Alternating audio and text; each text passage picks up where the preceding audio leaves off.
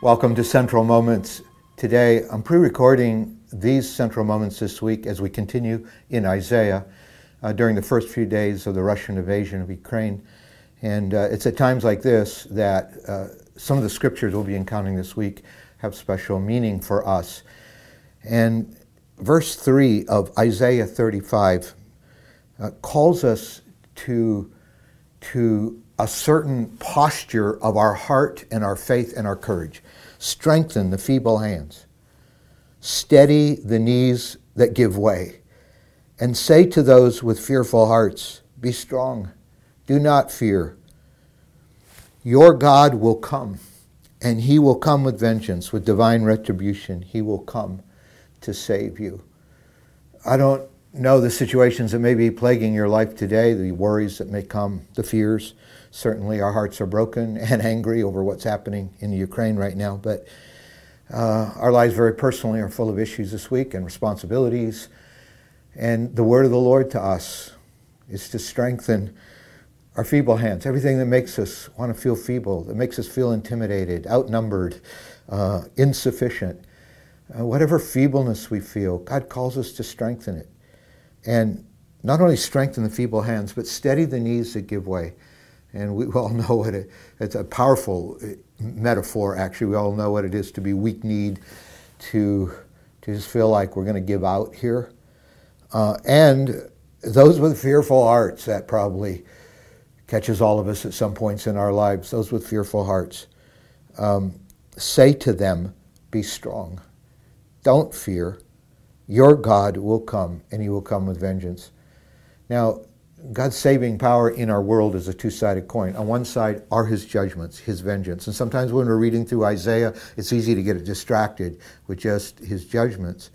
But, but for the new to come, the old has to go and be judged.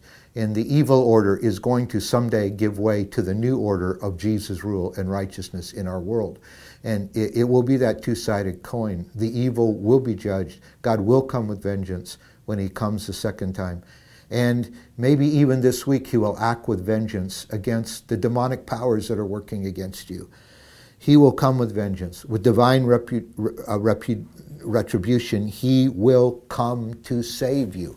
And so his retribution and his salvation come together. Verse 5 Then will the eyes of the blind be open, the ears of the deaf unstopped.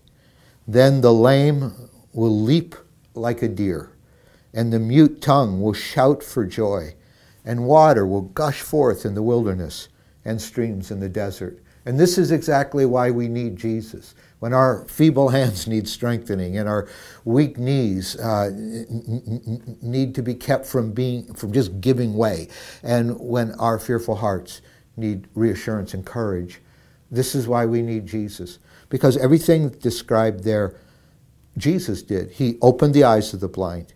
He, he opened the ears of the deaf. He made the lame to leap and to walk like a deer. He, he, he healed those who were mute. The mute tongue will shout for joy, Isaiah said.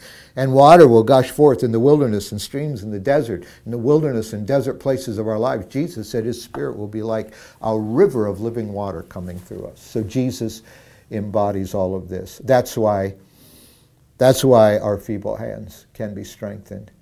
And our weak knees don't need to actually give way, and our hearts can have courage. Will you pray with me? Father, thank you for these things.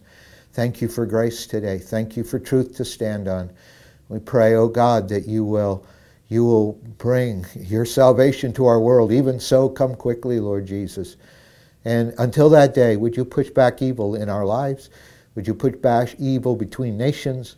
And oh God, would you come where we're feeble, where we're weak kneed, where we're fearful.